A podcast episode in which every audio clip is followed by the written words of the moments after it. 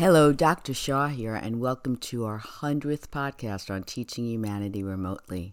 Today I'm going to celebrate that special number, because that is a big number of podcasts, by sharing what I've learned since the beginning of the podcast, or should I say, relearn, because in a way there's very few things that are new learnings. Most are relearning. And as I have said with children too, the best teachers are the teachers that teach what is really essential, truly needed to be a whole human being, to be conscious emotionally and intellectually and instinctually, maybe some would call that spiritually or through their soul, and then, of course, physical well being. So, if that is the real charge of teaching in a holistic manner, then what needs to occur is we teach a few things very deeply as opposed to a lot of things very superficially. And that's what I think true learning is really learning and relearning a few real essential, important, necessary items that govern our principles and our values.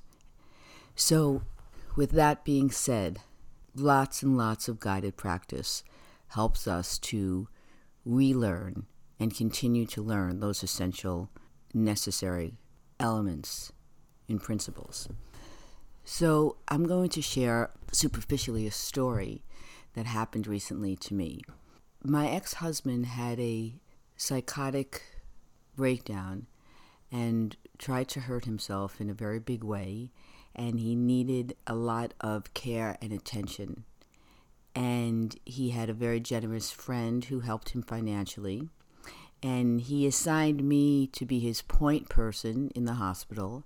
And so I was the one who shared all the information and helped organize his medical team. And he since has gotten much better, but he needed a lot of assistance. And he has a family member who certainly could have helped him financially and didn't. And he has myself, who is really not in the position to help financially because I have a lot of other responsibilities, and I did. And what that re taught me is that each person, absolutely, and this is lawful. I mean, when you think about it, it must be this way. Each person shows up in life the only way they can because of who they are. Now, that may seem so obvious, so why is that important? This is why it's important. If you truly allow that statement to penetrate you and you believe it, and I don't understand how one couldn't because it's just so obviously true. If you believe that, that is such an interesting place to start as an educator or a parent if you ask yourself the essential question, how do I want my children to show up in the world? That will really govern how you parent, what you value. Because if it's true that each person shows up the only way they can, then how do we want our children to show up? And then let's start to educate our children in that direction. I am not cash rich. I am not.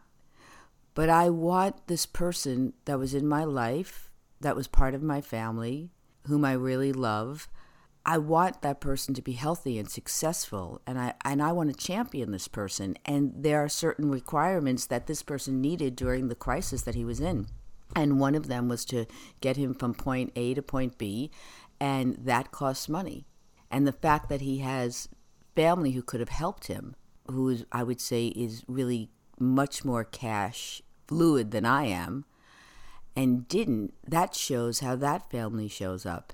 And that is not the way I want to show up. So even though I wasn't in the position, really financially, I'm so glad that I still did it because the other consequence would be this person who is a human being who is really struggling and suffering is really in pain and needs assistance. So to turn my back on that would cost me more than the money that I don't have and I think that when we think of generosity, I always feel like generosity leads to generosity, and it's in the giving that you get to keep something. when you have something and you give, that's nice for the person who's receiving. But when you have less than you give, that's nice for the person who's receiving. But it also shows you who you are and what you value and what you're willing to pay for who you are. And that's when you really get to keep something. If I turned my back on my ex husband, I would have felt so horrible. It would have been so not congruent with what I value. And so that's my point. If you are your actions, what shows who you are the most is how you show up in the world. Then, if you believe that and you want your children to show up with generosity and kindness and use their intelligence for good instead of evil, that gets taught. And the best way that gets taught by you is you leading by example, modeling those kinds of behaviors. If you model those kinds of behaviors and you talk about them, you note them, you mark them, then you are promoting them.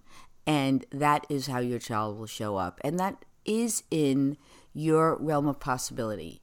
It won't be exactly the same because we want to also celebrate the individual, and individuals are different, and you can model all you want. And at some point, your children might change their behaviors or attitudes or values.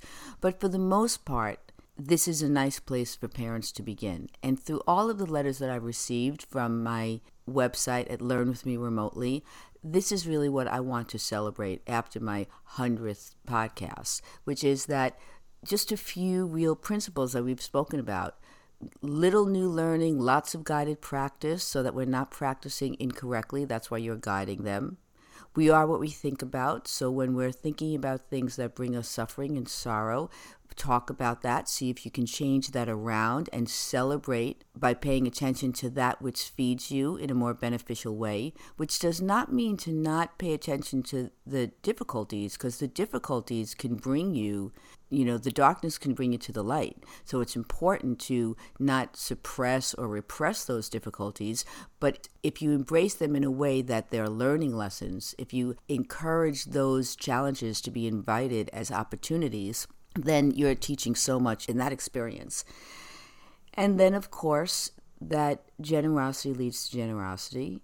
And then essentially just remembering that if we are our actions and how we show up then just remember how you want your children to show up in the world, how you want to show up in the world, and model those behaviors and discuss them frankly, mark them, note them, point them out, and then you'll be helping to fulfill your value system and know that you're doing the best by educating your children while also having a more fulfilling and harmonious life. So that's how I wanted to share our 100th podcast today at Teaching Humanity Remotely. And I do have a little uh, joke. I am trying to set up my website at Learn With Me Remotely where I'm bundling books and offering a discount price.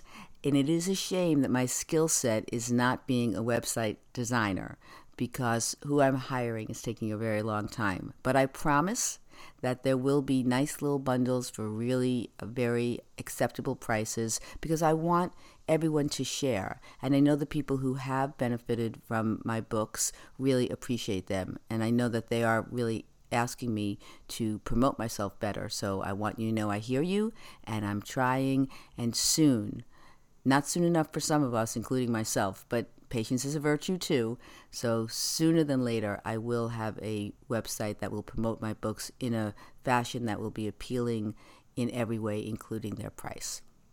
Until next time, please enjoy being with your children and be intentional about what your values are and what you're trying to promote as a family. Stay well, be healthy.